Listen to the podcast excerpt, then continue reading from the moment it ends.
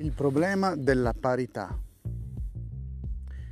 è un argomento di cui si sente parlare spesso, specialmente dopo la seconda guerra mondiale è diventato oggetto e anche di rivolte in tutto il mondo. Ma ci siamo mai domandati a cosa può portare la parità? Allora, ho fatto qualche calcolo. La parità è il contrario della disparità i numeri si suddividono in vari generi, ci sono i numeri pari, i numeri dispari e c'è anche lo zero, numero nullo. Ora, se vogliamo avere la parità, dobbiamo eliminare tutti i numeri dispari. 1, 3, 5, 7, ma anche quelli prima dello 0, cioè meno 1, meno 3, meno 5, meno 7 e così via. E si va all'infinito. Se eliminiamo tutti i numeri dispari ci restano solo quelli pari abbiamo raggiunto la parità, giusto? O forse c'è ancora qualcosa che non torna? Si pensi ad esempio ai numeri primi. Derivano questo nome dal numero 1, primo, il primo numero, che è un numero dispari. Abbiamo già eliminato i numeri dispari. Però ci restano fra i numeri dispari il 2, che è un numero pari quindi se eliminiamo il numero pari abbiamo eliminato tutti i numeri primi. Ma se eliminiamo il numero 2, eliminiamo il numero su cui si basano tutti i numeri pari, quelli che permettono di dividere qualsiasi numero pari. Infatti i numeri pari si riconoscono perché sono divisibili dal 2. A questo punto abbiamo eliminato anche i numeri di pari. Cosa ci resta? Lo 0, il nulla, il niente. La ricerca della parità porta al niente.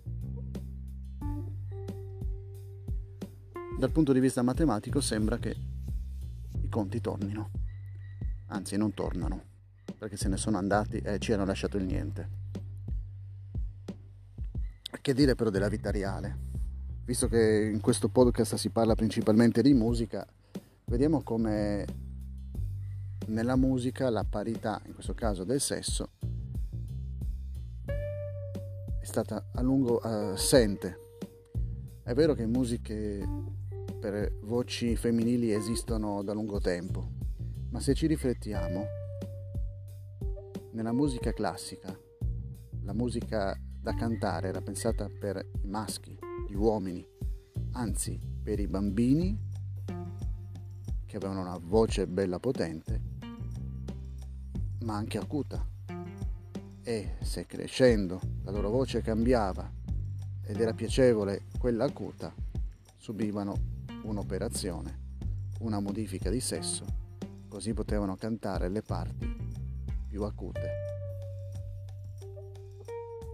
Con la musica classica esterna alla Chiesa, perché questo era un problema all'interno della musica religiosa, ma quando iniziò ad arrivare l'opera lirica teatrale, come quelle opere scritte da Wolfgang Amadeus Mozart poi quelle del XIX secolo, quelle del romanticismo, finalmente la donna ebbe un ruolo di primo piano un po' alla volta e nacque ufficialmente il soprano eh, al maschile. Non si dice la soprano, il soprano.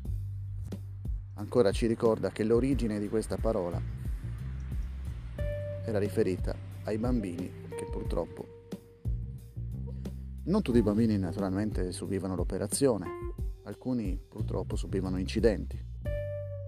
Questo è il caso del più grande cantante di tutti i tempi, almeno a quanto si dice, il Farinelli è stato il più grande cantante di qualsiasi epoca storica.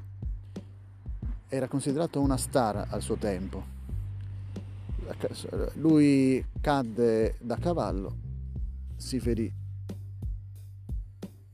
Ma la cosa strana è che le sue corde vocali subirono una modifica speciale, quasi, da, quasi come se fosse un incidente di quelli che si vedono nei fumetti dei supereroi.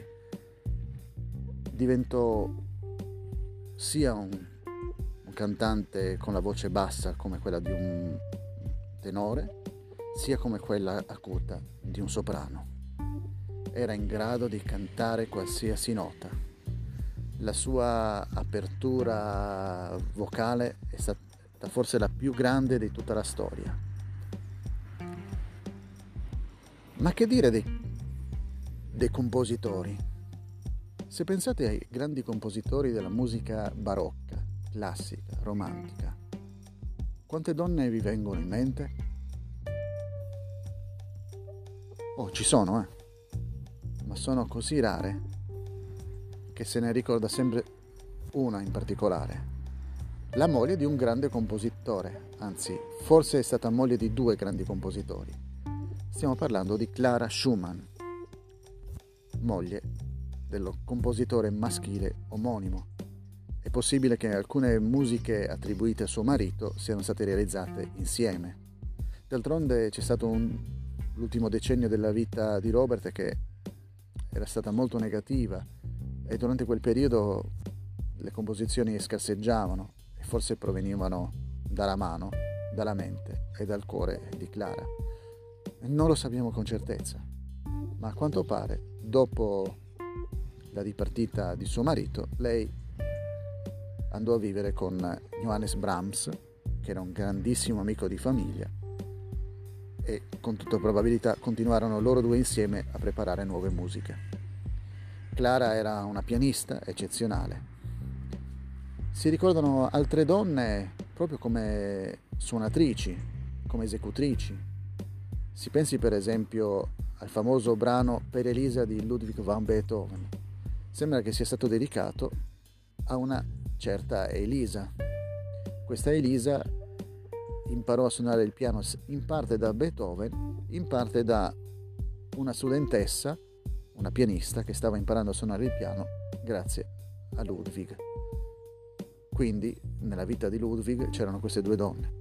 D'altronde anche Wolfgang Amadeus Mozart alla fine si è sposato eh, grazie a una donna che amava suonare. Cioè, in un modo o nell'altro le donne imparavano a suonare, però non diventavano famose.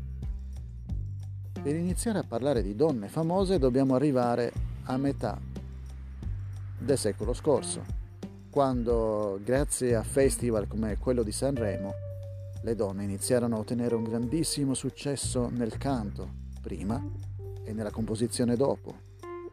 Infatti il, il primissimo Festival di Sanremo del 1951, che iniziò in data 29 gennaio, fu vinto da una donna, Nilla Pizzi, che si aggiudicò il primo, il secondo e il terzo posto, l'intero podio.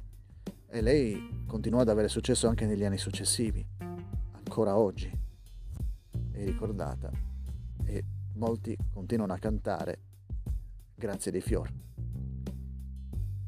Oggi ci sono molte donne compositrici, principalmente sono famose per le canzoni, ne abbiamo tantissime in Italia, in America, negli Stati Uniti, quindi, oppure in Gran Bretagna, in Francia, ovunque nel mondo. Ci sono grandi musiciste in Giappone, ovunque sulla Terra. I tempi sono cambiati, dal punto di vista musicale forse si è raggiunta quella parità che molti stanno cercando. Ma ricordiamoci che la parità dal punto di vista dei numeri è nulla, è zero.